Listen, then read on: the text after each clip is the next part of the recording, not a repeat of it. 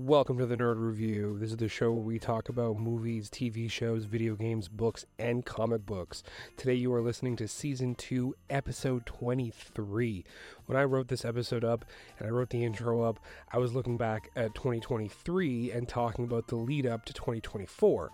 Now, after the holiday madness, I got sick and you know, I still have a bit of a cough, and wow, it's already the end of January. I think my new favorite saying shall be to paraphrase a popular pop culture quote life uh gets in the way that's that's my new quote so and and sometimes the best laid plans just go right out the window.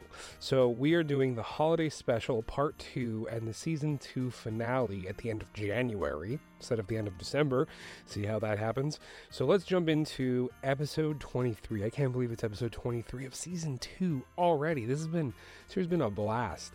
So, we're doing the second part of the second annual holiday special and today I've decided to change it up a bit. Again uh, it's always it's always fluid you know you always gotta go with the flow come up with new ideas and stuff. And instead of covering only the Grinch Who Stole Christmas from 1966 we're going to expand the focus of the episode and check out all the movie adaptations of Dr. Seuss's The Grinch Who Stole Christmas. Do a little bit of compare and contrast on these amazing Christmas specials that are each iconic in their own ways. Now let's begin with the original 1966 adaptation of The Grinch. Now the the, the original Grinch, the original Grinch, it's a mouthful, isn't very long. It's only 25 minutes. Compared to the modern versions, it's incredibly short. What I find amazing is it's the entire story of the Grinch and it's only took 25 minutes whereas the two other versions were well over an hour long. The Jim Carrey version is nearly two hours. Really have to squeeze the story for that much extra runtime. And and both the 2000 and 2018 version pretty much followed the same ideas for expanding the story. But we'll get to that. Let's talk about the ins and outs of the original 1966 Christmas special. While we all know the classic Grinch story, the one in Whoville whose heart is was three sizes too small and despised all of Christmas and would set out on Christmas Eve to steal Christmas, a lot of Christmas, only to hear all the Who's of Whoville singing merrily on Christmas morning, not at all caring about the loss or theft of all of their possessions and Christmas trees. And it's this very selflessness and happiness in the face of this treachery that the Grinch finally realizes that the Who's don't actually care about all the gifts. They are happy to be together. And it's the wholesome message about the holidays uh, can get lost behind all the shopping and gift wrapping.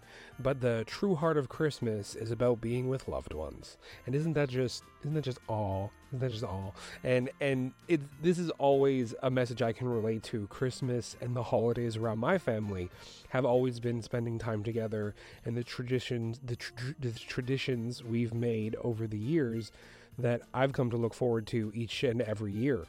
I'm also a stickler when it comes to these cherished childhood traditions, and I refuse to let them fade out. Um, so damn sure my family is doing the same thing every year, and that's let's not say we. That's not to say we can't add or improve or make additions, but no subtractions. Now I digress. Um, we we all know what happens next, right? The Grinch's heart grows three sizes and he gives he gives back all the things he had stolen and the who's welcome him with open arms and hearts and everyone sings songs and eats who pudding and the original animation is just it's so amazing. It's it's wholesome. It's 25 minutes of wholesomeness. Um, particularly I don't like the song. I'll get into that a bit later. I don't want to want to harsh anyone's mellow. If you if you really like the the you're a mean one, Mr. Grinch, it's not my cup of tea. But the animation is definitely my cup of tea. It's so amazing. The montage of the Grinch slinking around and like a snake on the ground stealing all those presents and the iconic voice of Boris Karloff that's right, the Grinch and the narrator are both voiced by the original monster movie star himself, Boris Karloff. He's the original mummy and Frankenstein's monster, an, incre- an incredibly talented thespian of yesteryear, that is for certain. And all the amazing animations took hard work and some serious bankrolling. Let's talk about the cool behind the scenes stuff um, because we all know what what the original Grinch is. Like I said, it's 25 minutes. We all know what that's about. Uh, so otherwise, this special will be like super long if we don't get into all these details right up now. Uh, so this animated adaptation of the children's book is the first appearance of the Green Grinch. The original book by Dr. Seuss was in black and white, and the Grinch was actually white, and he wore his red Santa outfit. And though, as all the major networks had by this point in time in 1966, they had flipped to full color schedules. And so the special was likewise produced in color, establishing the Grinch's color as green instead of white. Though, and I found this part uh, uh, most interesting is that this quote factoid about this being, you know, why the Grinch is green is because it was in color and they had to make a decision, right? Um, it, it, it actually doesn't have a citation, and it, it if you look online, you dig deep, there's no real quote credible source, and without even without that, it's reported online that it's just a it's fact. Uh, you know, like nobody nobody needs a, a, source, and I just find that interesting that a lot of the other um, outlets will publish this as fact, even though there's no source behind it. If you dig deep into it, it's just kind of it's it's word of mouth. It's not actually fact. And I mean, I can understand it's it's probably the most reasonable expectation on and and the reason why that the Grinch is green is that because TV had just become in color, but there was no historic note. There was nobody who was there at the time who can concretely tell us that that is the truth. And even so, all these outlets are just publishing it as if, you know, it's the truth, uh, that we can just take it as a fact, you know, with a capital T, capital F, fact and truth. And I find, you know, you have to be upfront, you got to be honest that it's not this is a word of mouth truth. This is scuttlebuck. It's scuttlebug rumor. It, it's not. It's not hundred percent, and I I think that that's worth noting. Um, but I digress. With the color conversation settled, let's move on. Now, e- even though the special was only 25 minutes long, it still required approximately 15,000 drawings and cels, which is short for celluloid, the transparent drawing sheets. And interestingly, in the early 20th century, it was actually celluloid that was used. Uh, that's where they got the cels from, like the, the shortened term cels. But it's extremely fa- flammable celluloid, and it was replaced with cellulose. Uh, and then with the development of computer animations, uh, this type of animation has been all but abandoned actually in major productions.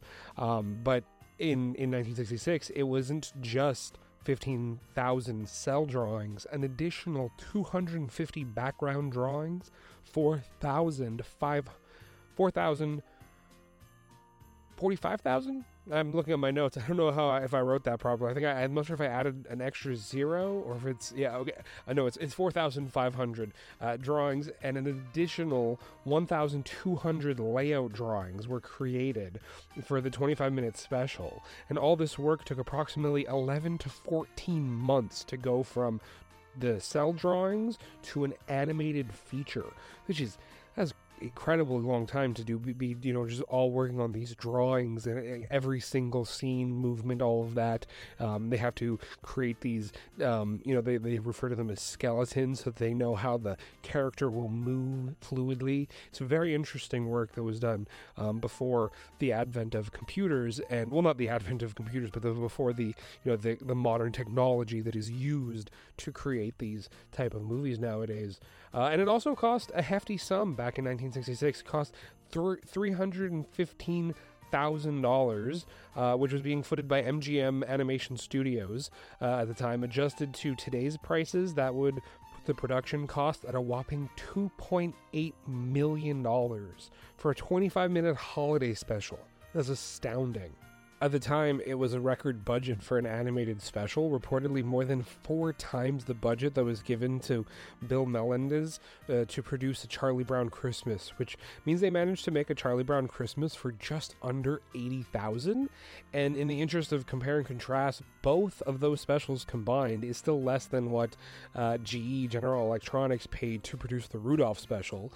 And those for for for those of you who already listened to part one of this special, you'll know that GE GE paid $500,000 in 1964 money, which is like $4.2 million or something absolutely crazy like that. For uh, uh, well, Rudolph was actually longer, so that, that makes a bit more sense too.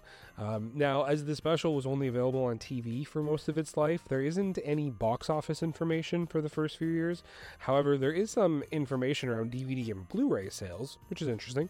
So, with the total domestic video sales estimated around $61 million which is pretty good considering the first DVD wouldn't be sold for another 30 years after the TV special came out, and which makes like it's pretty interesting, you know, and all that. And it, it, it, makes sense when you think about the critical and audience response to this timeless classic. You know, it's always been positive. It currently has a nearly perfect score over Rotten Tomatoes with a 100% critic and a 94% audience score. Those numbers alone clearly indicate that this Christmas classic is as beloved today as it was 58 years ago. Uh, another, another interesting fact that I discovered during my research, and this actually plays back to the extended runtime of the next two adaptations, the source material from the book only ran up to 12 minutes, and additional scenes were created to extend the adaptation. So, right from the beginning, the production company was faced with the same tasks as the future productions would face, having to extend the 25 minute special into, at the time, feature length. The time feature length for an animated Christmas special in 1966 was only 25 minutes. Then in the year 2000, feature length is can be up to two hours. So they had similar challenges, and I, I find that really interesting. You could, you know, it's like 30 years apart, but they have the same challenges faced by production teams. And there are some super interesting tidbits on the production of those versions as well. So let's move on to the next version of The Grinch, shall we? How the Grinch Stole Christmas, aka The Grinch, the year 2000. In the early 2000s, the whimsical and slightly mischievous world of Dr. Seuss came to life in a spectacular fashion with the production of How the Grinch Stole Christmas, a film adaptation starring the incomparable Jim Carrey as the titular character. The, the making of this movie was a fascinating journey that combined the imaginative brilliance of Dr. Seuss's original story with the larger than life comedic talents of Jim Carrey and the creative vision of director Ron Howard. So the the production of The Grinch was no small feat, as the bringing this beloved children's book to the big screen required, like I've already said, a delicate balance between staying true to the source material and expanding the narrative for a feature length film the filmmakers face the challenge of you know you have just a few pages uh, of con- uh, of, t- of content into a full length cinematic experience that could captivate audiences of this new age. And a huge part of the film's success was casting of Jim Carrey as the Grinch, and uh, iconically known at the time for his elastic facial expressions and physical comedy, having starred in The Mask, where his ability to contort his face actually made animating the mask easier. It's a very interesting uh, little tidbit about Jim Carrey there. Uh, Jim Carrey was perfect choice to bring the iconic character of the Grinch to life. And interestingly, Jim Carrey was mentioned by name for the role by Dr. Seuss's widow. Uh, so Dr. Seuss didn't actually sell any of the rights to his books before his death in 1991. It was his widow, Audrey. Uh, and another interesting fact Dr. Seuss was a pen name or stage name. Uh, his real name was Tom Geisel, uh, and his widow, Audrey Geisel, was actually the one who struck the deals with various companies to continue her late husband's work, and thus several merchandising deals, including clothing, toys, CDs, all of these things were made.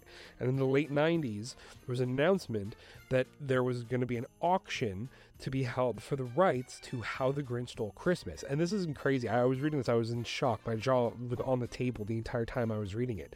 And she wasn't kidding around with these contracts either. To even pitch an idea, the companies had to agree to her terms of paying $5 million to the estate, or her, I assume, 4% of box office gross, and 50% of merchandise and musical material, plus 70% of any tie in book materials. And that was just to get in the room. The contract also stipulated this is, and this is a direct quote, that, like, quote, any actor submitted for The Grinch must be comparable in stature of that to Jack Nicholson, Jim Carrey, Robin Williams, and Dustin Hoffman, end quote. That's pretty incredible they named Jim Carrey in this letter, and that Universal Pictures managed to actually get Jim Carrey to do this. Um, he was almost handpicked by uh, for the role by Dr. Seuss's widow Audrey, and and it keeps going too. The letter wasn't done with the stipulations. They would only accept directors and writers who had earned at least one million dollars on a previous film. And those are some high demands, and, and clearly the studio saw an opportunity for another Christmas classic that would hold up at the box office because they came out swinging. 20th Century Fox picks, uh, pitched a version of the movie with director Tom Shadyac, Shadak? Shadiak? Uh, I'm not good with last names. and wanted actual Jack Nicholson to play the Grinch, and that would have been a wild movie. Uh, even the Farrelly brothers and John Hughes pitched their own version. Sadly, I couldn't find anything about what these pitches would have entailed vis a vis story details or much, most likely because they all got turned down uh, for the Universal Studios version. And it was hardball for sure. The original pitch from Universal was actually turned down. It wasn't until the eventual director, originally they wanted Tim Burton, who turned it down because he was filming, I believe, um, the crap, I had it in my notes. He was Sleepy Hollow. He was filming Sleepy Hollow um, which I believe is the right movie. Uh, and so he turned it down, and it wasn't until the then director Ron Howard was brought into the negotiations and finally pitched a version of the film in which Cindy Lou Who would have a larger role, as well as a materialistic representation of Who's as an expanded backstory and one for the Grinch as well and it would be easy to say the rest was history and the movie was made, but it wasn't quite that simple as Audrey Geisel managed to have veto power during the script writing process. Another incredible stipulation on her part. Thus, after eight drafts and a few objections by Mrs. Geisel, notably in reference to several jokes and sexual innuendos in a freaking kids movie. Come on. Which is hilarious too because they left in the ones about the who's having a swingers party, but she vetoed the one about a family who did not have any Christmas tree or presents, jokingly called the Hoonsteins. And I can understand why Miss Geisel wouldn't want that and didn't find it particularly funny. Another veto draft included the placement of a stuffed trophy of the cat from the cat in the hat on the Grinch's wall, and I think that would have been hilarious. It would have been very Predator 2 with the xenomorph skull on the wall, and that would have been an incredibly dark Easter egg to have in a kid's Christmas movie, but it would have been funny. Alas, we would have to settle for the dark humor and innuendos that were actually allowed into the final draft. Jim Carrey would go on to bring the Grinch to life in this most iconic role. Uh, unfortunately, however, embodying the Grinch was no walk in the park. Jim would endure hours in the makeup chair each day, transforming into the furry green curmudgeon. The elaborate makeup designed by Rick Baker involved a latex suit, prosthetics, a wig, and yak hair dyed green that was extremely uncomfortable and itchy. In interviews with Jim Carrey, he's spoken about how it was akin to being buried alive. Uh, talk about suffering for your art. Uh, according to actual interviews and quotes from the makeup team, the yak hair and the spandex suit were so uncomfortable that Jim Carrey's anger became a real issue during the first few weeks of filming until the studio had to come in and have multiple discussions with him about how important he was to the film, and he had to agree to keep his anger in check. And they actually hired someone to teach him, quote, methods of enduring torture which apparently included sucking down packs of cigarettes and punching himself in the leg during the makeup process and thereafter in between takes. Uh, this was his process. It's a very extreme process to get through.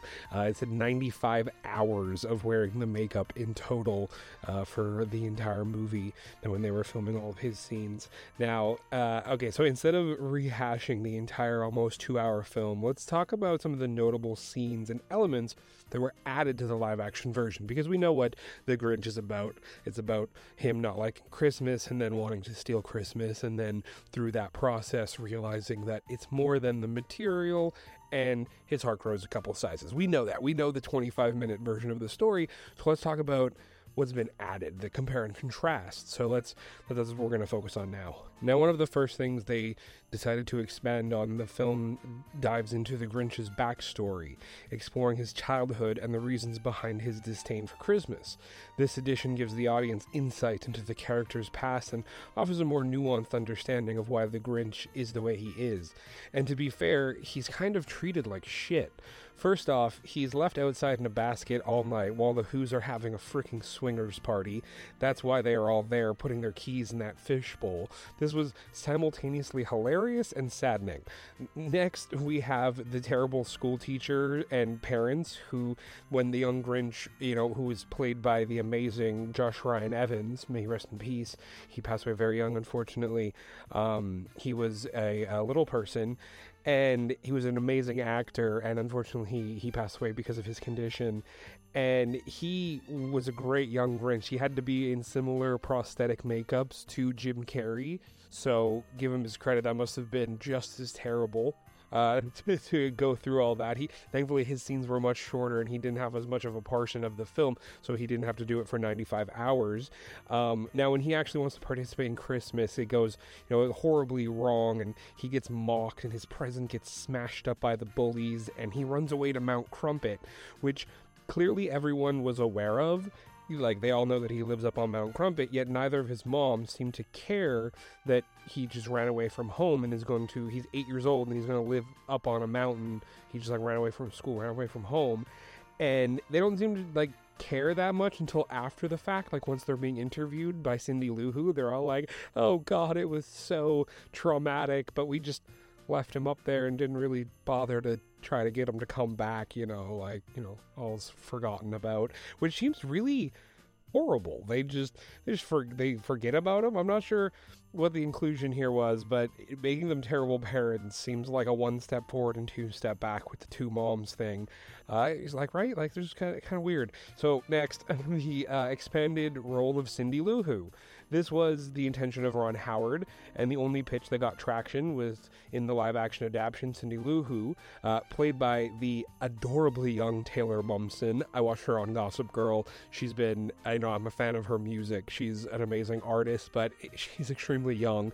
Um, we're around the same age, actually, which is always funny. And uh, so, yeah, she was adorably young at the time, and she uh, takes on a more prominent role. She becomes the central character who befriends the Grinch and wants to invite him and honor him at the Whobilation, which goes wrong because of you know the mayor and his nefarious plot and all that stuff. And uh, she plays a key role in softening the Grinch's heart, uh, her determination to understand the true meaning of Christmas beneath all the gifts and presents um, adds you know extra depth to the story, and that was part of what Ron Howard wanted to um, explore when he, you know, pitched this his version of the movie. Um, another part that was expanded was Whoville. We got more, you know, uh, this really practical, immaculate set that they built. One of the cars, the Whoville sedan, is actually a, an automobile museum. That's really cool. You can go and see that.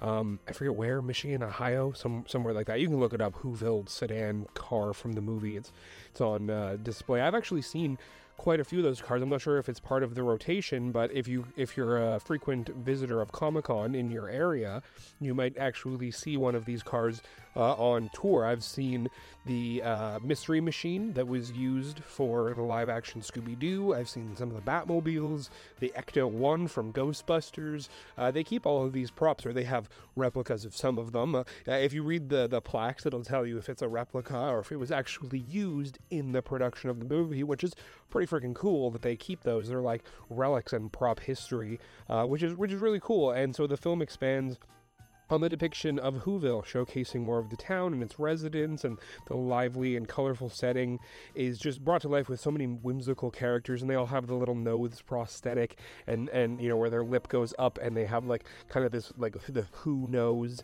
Um, if you've seen it, you know what a Who nose is, uh, which really expanded on the the visual spectacle, which was the that immaculate set that was built, and and just having so many Who's running around the streets. And I'll never forget the countdown to Christmas. You know, they're counting down every minute. You know, one minute closer to Christmas, um, which is something that I do quite often uh, during the holiday season, and it's, it's quite fun. I, I, really like love all those details. Really, they're they're they're amazing details. Um, so I mentioned the mayor. This is another character that was expanded on, Mayor Augustus Mayhew. That's that's his name, Mayor Augustus Mayhew. The actor, uh, the character, sorry, uh, who was played by the actor Jeffrey Tambor, is given way more screen time. The mayor, you know, his efforts to maintain a more commercial aspect of Christmas to boost, you know, revenues in Whoville, obviously, and his interactions with the Grinch add a layer of satire, comedy on like the commercialization of the holiday season, which again was part of what Ron Howard wanted to explore. So you have this you know, dichotomy between the characters. The mayor wants to, you know, push capitalization and materialization. Everybody needs to buy gifts and, you know, celebrate and decorate and have the best house and the best decorations. Meanwhile, Cindy Lou Who is trying to figure out what is the meaning of Christmas and have they forgotten or lost the meaning of Christmas. And then even even further than that, then you have the the view of the Grinch, who's just completely against Christmas because of the materialization. And you kind of have Cindy Lou lost in the middle there, which is very interesting dynamics, very interesting points of view that have been expanded on here in this live action feature film of the Grinch. And you know, the mayor is actually he plays in my opinion he plays the antagonist of the movie conspiring to make the grinch miserable bullying the grinch in grade school. You know it's always the rotund politician that you have to keep your eyes on. Absolutely hilarious when martha may dumps him for the grinch at the end which you know is is part of the entire um the, the entire love love plot of the Grinch too, which is hidden in there. And I'll mention mention something about that too, which is interesting. Now, uh, the other things that were added to the movie is what I've kind of dubbed Grinching around. Um, you know, to, when when the Grinch infiltrates Whoville, you know, he disguises himself as a Who with the flimsy plastic mask. The sequence where he interacts with the Who's while attempting to hide his identity, and he's skulking around with the big, like burlap sack hoodie, as well as other sequences of the Grinch, you know, in his cave eating beer bottles, which as a kid gave me an obsession with candy glass. It was so well done. He just, you know, he was like cracking the heads off these bottles and crunching it and I was I was captivated by like how did they do that and then I looked into the process of candy glass you know how they mold it and make it and it's actually perfectly safe and and um, you know if you if you pay close attention you can kind of see it in older movies the way that it breaks is uh, very different from real glass actually. That's one of the few things. And you know obviously they're adding sound effects because candy glass doesn't break like real glass. And if you ever see a piece of glass break in a movie and there's a piece of glass hanging from another piece of glass that's the sugar effect of candy glass. Glass doesn't hang off of pieces like that. They would just break. So if you ever see a hanging piece of glass it's candy glass. That was one of the things that I learned from uh, watching this movie because I was so obsessed with that, you know, he was eating beer bottles. And then there's the scenes, you know, he's putting bolts and screws in a blender in an attempt to drown out all the singing. And the clothing montage when he's trying to figure out what to wear to the Whobilation. I mean, the Whobilation itself, where they're not just singing a song and it's this entire montage of eating. And, you know, he goes on his, his rant about not liking the Who's and, and, and wrecking everything. And then the mayor's like justified side. All of these scenes are, are clearly there to run up the runtime, but it, it's Jim Carrey eating up the scenery, and it's hard not to laugh out loud and just enjoy the incredibly hilarious Grinch shtick. Um, my personal favorite is the scene when he pulls the tablecloth out and nothing falls off, and the camera just kind of stays on the table for a second and then he comes back in and he just messes everything up on the table and then he just kind of stalks away staring at the you know like in, in this weird like wa- side waddle that he he perfected as the Grinch, which is it was, it was very well done. And then, uh, well, th- th- there's the Grinch's love interest, which I kind of alluded to there for a second. So, in a humorous twist, the live action adaptation introduces Martha May Whovier, who uh, was played by Christine Baranski, and she's this like potential love interest for the eh, for the for the Grinch for the Grinch. Um, and there's this like romantic element where you kind of see them um, you know interacting as kids and she's clearly taken by this young grinch and you know part of why he's so unhappy is because when he was made fun of as a child there's this you know some really great work with the the costumes and and um oh that was i, I got completely said there, there the yeah there was i'm looking at my notes and i kind of just went two different ways there was um, you know, he was, uh, I was like, he was unhappy because he was made fun of as a child, and then it was like, and there's some really great work with the costumes. No, those two notes got uh, intertwined there. So part of why he was very unhappy as a child is because of he because he was being made fun of and during the interview process, this is where this that sentence was supposed to go, um, of the movie when Cindy Lou Who is asking everybody about the Grinch and she's trying to figure out the meaning of Christmas, she's targeting, she's tar tar tar tar talking, getting a little tongue tied here, gotta slow down. She's talking to Martha May, and she's telling her story about the Grinch and and what happened when he was a child, right before he ran away.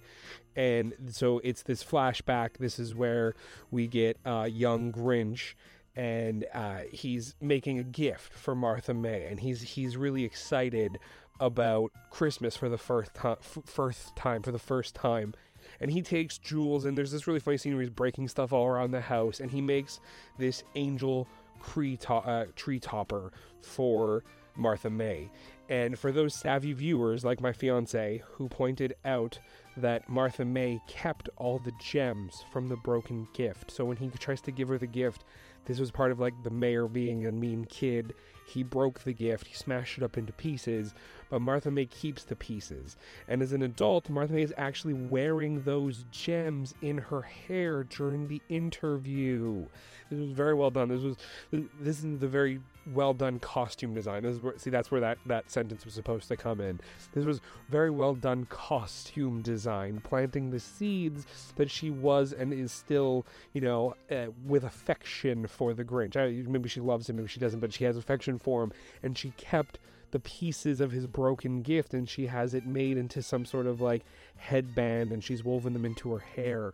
She kept the gem, she kept the jewels. It was something that my fiance pointed out, and um, you know, my the, she has very keen eyes, and she pointed out in another Doctor Seuss adaptation, actually. Speaking of keen eyes, um, that uh, there is actually a forest. I believe it was in the Lorax or maybe Horton. Uh, Horton Hears a Who? Yeah, Horton Hears a Who. Um, there's actually a forest filled with Grinch type Who's. And she posits that we all know, like in that flashback that I mentioned earlier, um, when the Grinch comes down in a basket, that the, the narrator, um, who is Anthony Hopkins, by the way, for this version of the Grinch, the narrator, uh, he mentions that there was a big gust of wind and the Grinch came, you know, down into Whoville. So she posits that the big gust of wind actually moved the Grinch off course and he was supposed to land in the forest with the Who's that are more Grinch like. And that's why he's so unhappy because he was never supposed to be in Whoville and he wasn't with his own people. Um, so, you know, it's a fun fan theory. Um, I always thought it was interesting. It was very cool. Uh, it was an interesting theory that my lovely love came up with, and I thought that was very fun. Uh, you know, the uh, we all like to think that these these little stories, you know, Dr. Seuss, they're intertwined, right? You know, uh, the Who's live on Whoville, the Cat in the Hat, that Mike Myers movie which is amazing. We should talk about that in another episode. Uh, you know, maybe he just lives in a different part of the Dr. Seuss universe uh, with the MCU and all these connected universes. I think it's fun to just postulate and think about like how they're all interconnected in that way. So maybe that's what happened. Maybe that's why uh, the Grinch is in Whoville. It was that gust of wind on a stormy night, and I, I give. Um, I give credit to my fiance. That was a very good, very interesting fan theory. Now, times had clearly changed in terms of filmmaking, and the budget for a feature film had increased astronomically since 1966. What at the time was a huge budget of $315,000 is now less than 2% of what Jim Carrey alone got paid for The Grinch. The production budget for the 2000s, the 2000s Grinch was $123 million which is only a 63,000% increase in budget from the first to the second film. My, how times had changed. Uh, Jim Carrey made a cool $20 million for the titular role as the Grinch, making him one of the highest paid actors of the time. And it would seem that Universal had the right idea when they agreed to all their stipulations from The Widow Geisel. Uh, the Grinch went on to having a great box office run. Despite not so favorable reviews, the film earned more than twice its budget, closing the box office run with $345.8 million, largely due to Jim Carrey's amazing work and that a good Christmas movie can really develop a cult following over yearly viewings, myself included. Uh, most shockingly to me is the not so great reviews from both critics and audiences. Now, I can accept from critics not being over the moon with this movie. It's a kid movie with some darker jokes and innuendos thrown in. However, I'm a bit shocked and saddened that audiences don't resonate with this movie more, at least outside the cult, that is. Now, the movie currently holds a 46% critic score with a not so much better 58% audience score. Where I am from, you need 60% to pass a test, which would mean that The Grinch failed both critic and audience scores. And I think that's just terrible. Uh, in my opinion, this is a great movie, and no one can or will change my mind, which is fine. And it's something I've ta- said here at the Nerd Review multiple times. The fact that I enjoy The Grinch and rate it 5 out of 5 does not change when I see that most viewers gave it 2.5 out of 5 for whatever myriad of reasons. I enjoyed this movie and more than some, and I don't ta- let that take away from my enjoyment or fun. And I hope my listeners and nerds out there can take the same to heart. Just because someone doesn't like the game, movie, or music we do doesn't mean our likes are any less important or valuable. We just means we're different people, and that's totally cool. So now, before I dive into a tangent about being respectful and accepting each other's likes and dislikes, let's jump into the third and final version of The Grinch. We find ourselves in 2018 and it's Dr. Seuss's The Grinch, or just known as The Grinch. 18 years later, and the third adaptation of The Grinch is ready for the big screens returning to the animated format. I guess nobody wanted to lessons in enduring torture after Jim Carrey. so, and in the titular role as the Grinch, we have the beautiful voice of Benedict Cumberbatch, along with such talented group of thespians, including Rashida Jones as Donna Who, Cindy's mom, and Cameron Seely as the voice of Cindy Lou Who, just to name a few. We also have Pharrell Williams as the narrator, and Angela Lansbury as the voice of Mayor McGurk McGerkle. McGerkle? McGerkle. Uh, I have no idea. It's a, it's a Whoville name. I have no idea how to pronounce that. McGerkle is what I'm going with. I, I thoroughly enjoyed this version of The Grinch. The animation style in this is amazingly refreshing. Uh, Illumination has really captured this this heartwarming fuzziness. Uh, like from the animals to the who's, everything is fluffy and adorable to the point where everything they do is hilarious. The animated physical comedy is equal parts hilarious and adorable. There's a scene when Cindy Lou Who comes downstairs in her four coats and her scarves and her hat, and she can barely move. This was absolutely hilarious as somebody from the deep north, and I've actually experienced this as a kid. Uh, it, to be honest, it was actually Halloween. It was only October, and I swear to God, my costume had to be worn over my snowsuit, and the result was a bit snug, and I couldn't really move my arms, much like Cindy Lou Who in this scene. And that was when you can relate to an animated feature. It's pretty funny. The, the you know like the scene when the Grinch steals the sleigh was hilarious. There's an animated bulldog named Mabel in the movie, and she was hilarious. If you've ever seen a bulldog move, they like they've just captured the spirit of these animals and the comedy therein, and it was just it was amazing. Honestly, I I thoroughly enjoyed it. Um, we'll talk about the differences. Let's compare and contrast. So in 2018, uh, we have a tree lighting ceremony, which replaces the Whobilation, which was the 20 the 2000s version. This serves the same purpose of convincing the Grinch that the Who's have gone mad over Christmas. Though rather than being uh, shamed up a mountain, a la Jim Carrey, the Grinch was an orphan that uh, nobody cared about, and apparently the Whoville orphanage doesn't do anything for Christmas and that seemed a bit odd. You'd think they would do more for the orphans of Whoville. Um, and it also kind of brings back the idea that the Grinch was orphaned in Whoville because he wasn't supposed to be there. Um, kind of bringing back my uh, my fiance's uh, little uh, fan theory there. I, I see it kind of works everywhere. Now I like the personal story that is developed around Cindy Lou Who and um, her mom Donna Who being a single parent in Whoville. Uh, definitely pulling on the heartstrings of anyone who grew up in a single parent household, especially around the holidays. Cindy Lou could uh, see how hard her mom was working to give her and her brothers a wonderful Christmas. Now, I can definitely relate to this, and this is, you know, another difference between this and the 2000s version.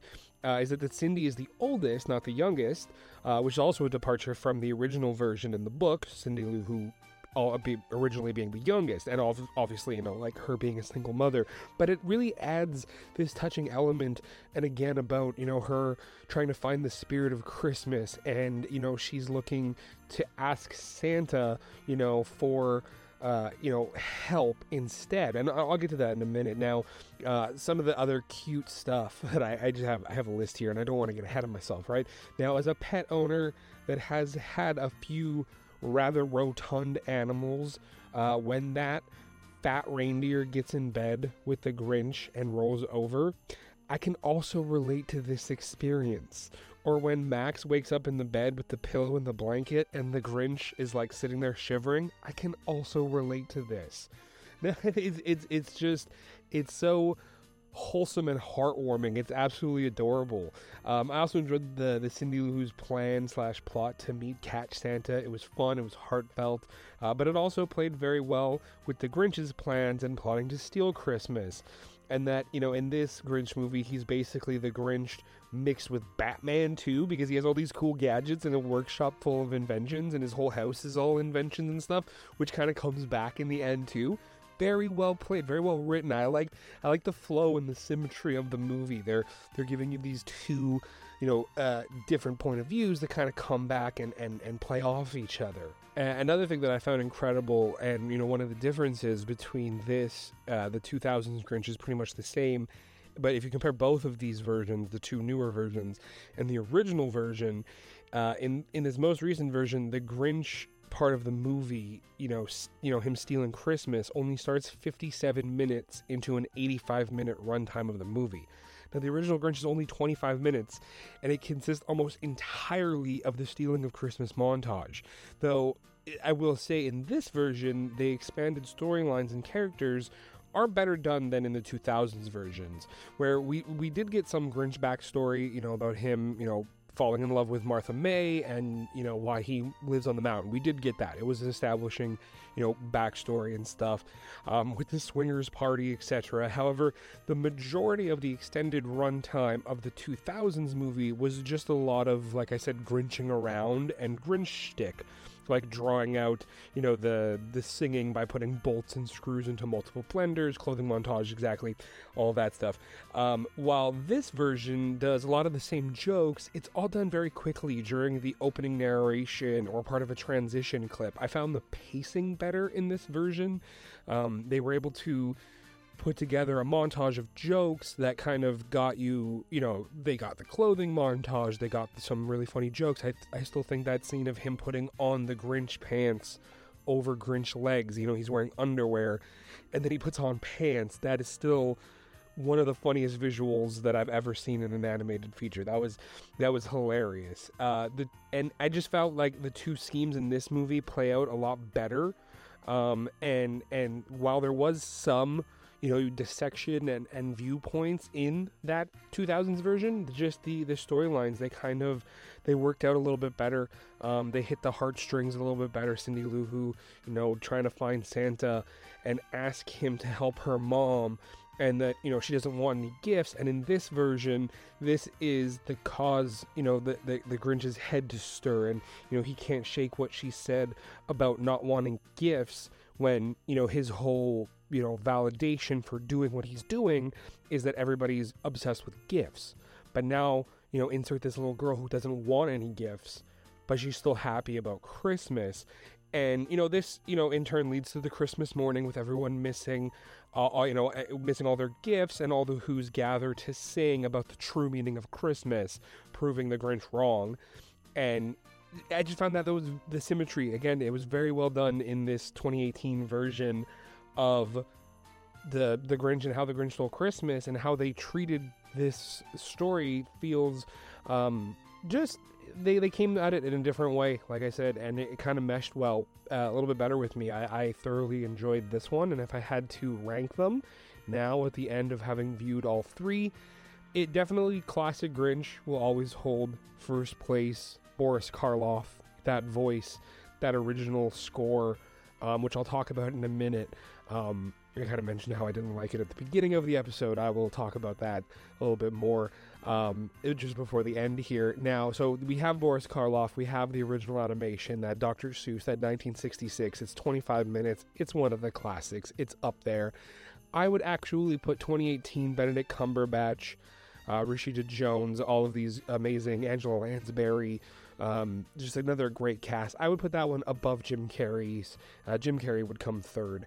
Uh, that's just how I view them. Honestly, the this new one, newest one. It's crazy that 2018 is already like six, seven years ago at this point. Uh, we're 2024. It's crazy, um, and just it's so so well done. So well done. Definitely took the second place. Uh, I absolutely enjoyed it. So some interesting facts now about this this movie that I so enjoyed. Uh, an Easter egg that I actually picked up on whilst watching the movie. I didn't have to look this one up. I caught it while watching it. When the Grinch says, uh, "For 53 years, I've been putting up with Christmas." In November of 2018, it had been 50 year, 53 years since the first animated Grinch holiday special for those math whizzes who are going to do the math, it's like 52 years and 10 months. We're rounding up, okay? Uh, this would also mean that this version of the Grinch is like 53 years old. So he's in pretty good shape for a guy in his 50s that just lazes about most of the days, uh, eating like canned food or whatnot. He, he gets his entire life together doing this plan and he's able to lift that entire sleigh at the end when it's packed full of things. That's that's pretty impressive. Now shockingly to me the budget actually went down a bit after the 2000s version though this movie was still in line with a feature animated film of its time that is 2018 the budget for the grinch uh, was 75 million dollars uh, in which could still be considered astronomical when compared to the original budget of the first how the grinch stole christmas uh, having cost only 315000 dollars to make. Though if we look at that with inflation, it uh, adjusts to for 2.4 million dollars, which is still you know 73 million dollars less than just this Grinch movie alone, and not even you know Jim Carrey got paid 20 million dollars. You know they, even then it's it's crazy how much the the budgets increased over time over the last 50 something years 53 years between the first and the last version of the grinch. And uh, the team at illumination did incredible work bringing whoville to life. Uh, multiple cutting edge softwares were used to create the various cgi characters an entire 3D CGI model of Whoville was created through which a virtual camera could travel for various filming requirements.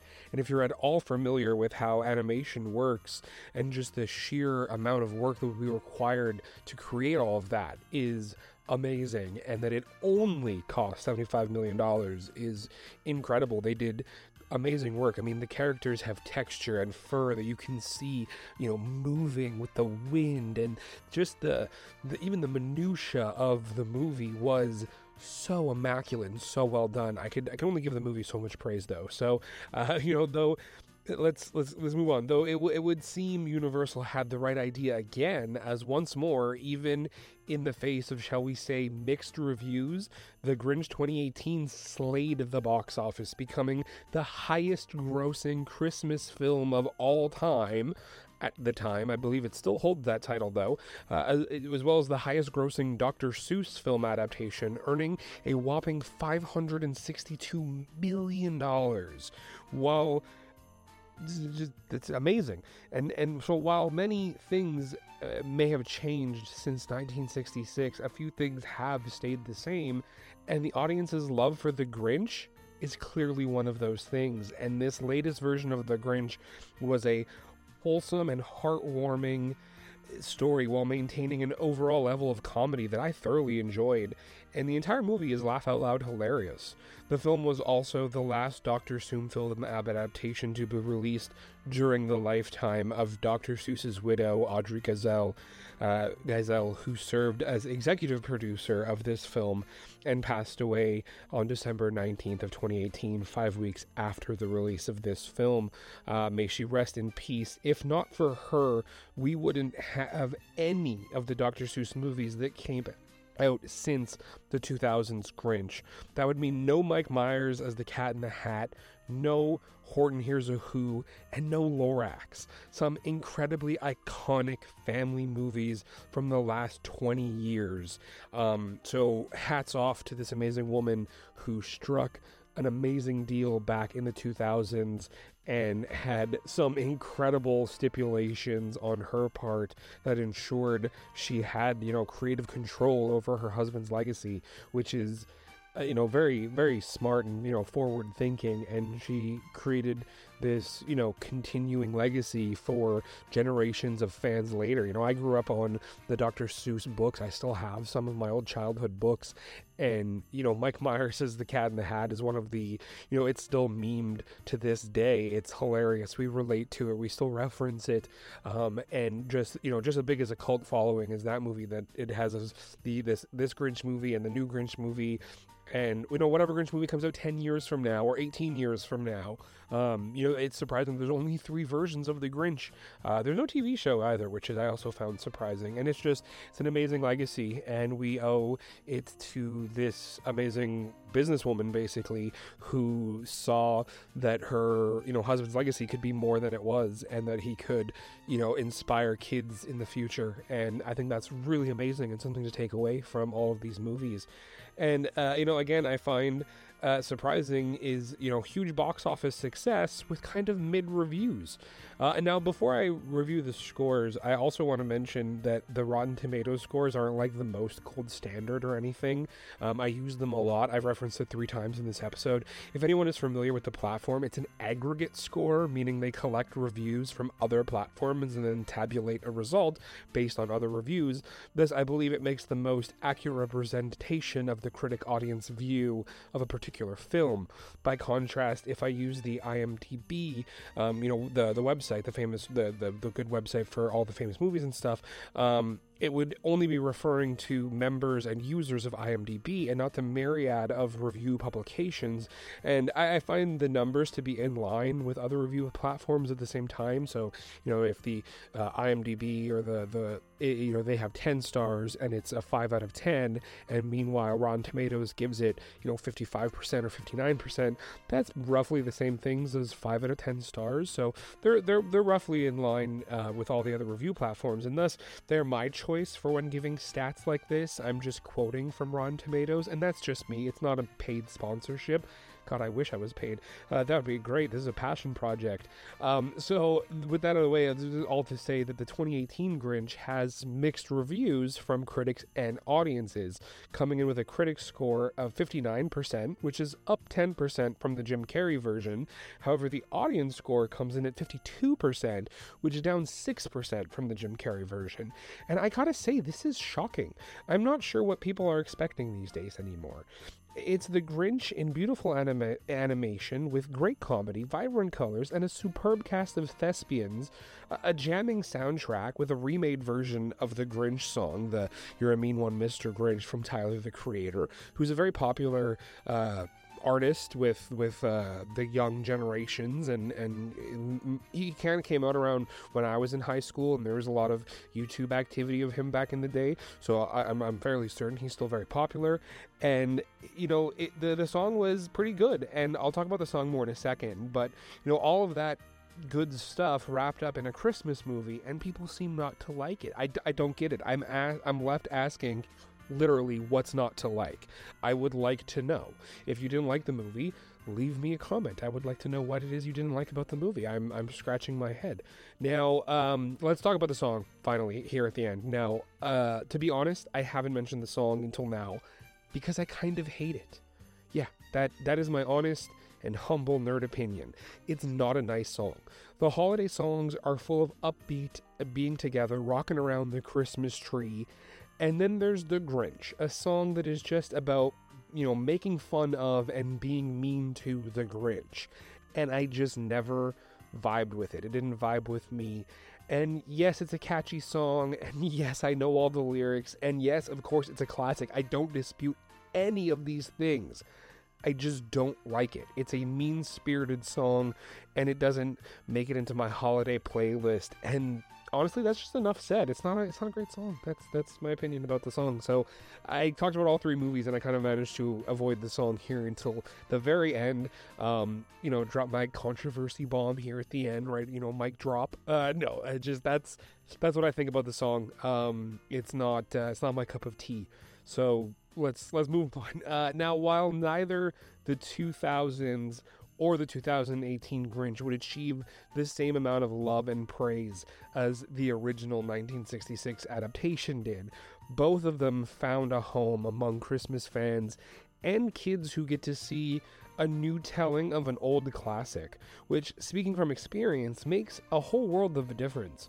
Being one of those kids in the 2000s and getting to be part of the theater crowd, it was an experience that I still cherish, and those fond memories elevate the movie in my mind, making it even more meaningful to me, which at the end of the day is the most important piece of data you know? Like what what does this movie mean to me or you? It's like it, like i said about the the 2000s grinch it doesn't matter if it had 100% reviews from the whole world or 1% review. That isn't the deciding factor to, to, for me. It's it's everything I just said. It's my first impression memory, my fond memories of rewatching it on VHS at home on DVD, you know, with special features for the first time, bloopers, you know, finding out that Jim Carrey was punching himself in the leg and, you know, thought it was like torture making the movie. In my humble nerd opinion, that's what makes this movie five stars for me and no one's going to change that. That's, you know, that's where I'm going to end today's episode. This has been this has been the season finale. This has been a compare and contrast of three different versions of the Grinch, the nerd review of the Grinch through the ages. I hope you've enjoyed this holiday special and I hope you've enjoyed all of season 2. Uh, this has been the season two of the Nerd Review. It's been a blast. It's been a thrilling adventure of episodes that I can only hope everyone has enjoyed as much as I did creating them. So, without further ado, this is the Nerd wrapping up season 2 of the Nerd Review. After a short rest and a hiatus, season 3 will kick off with a big bang. Happy New Year, everyone. See you later in 2024. This is the Nerd, signing off.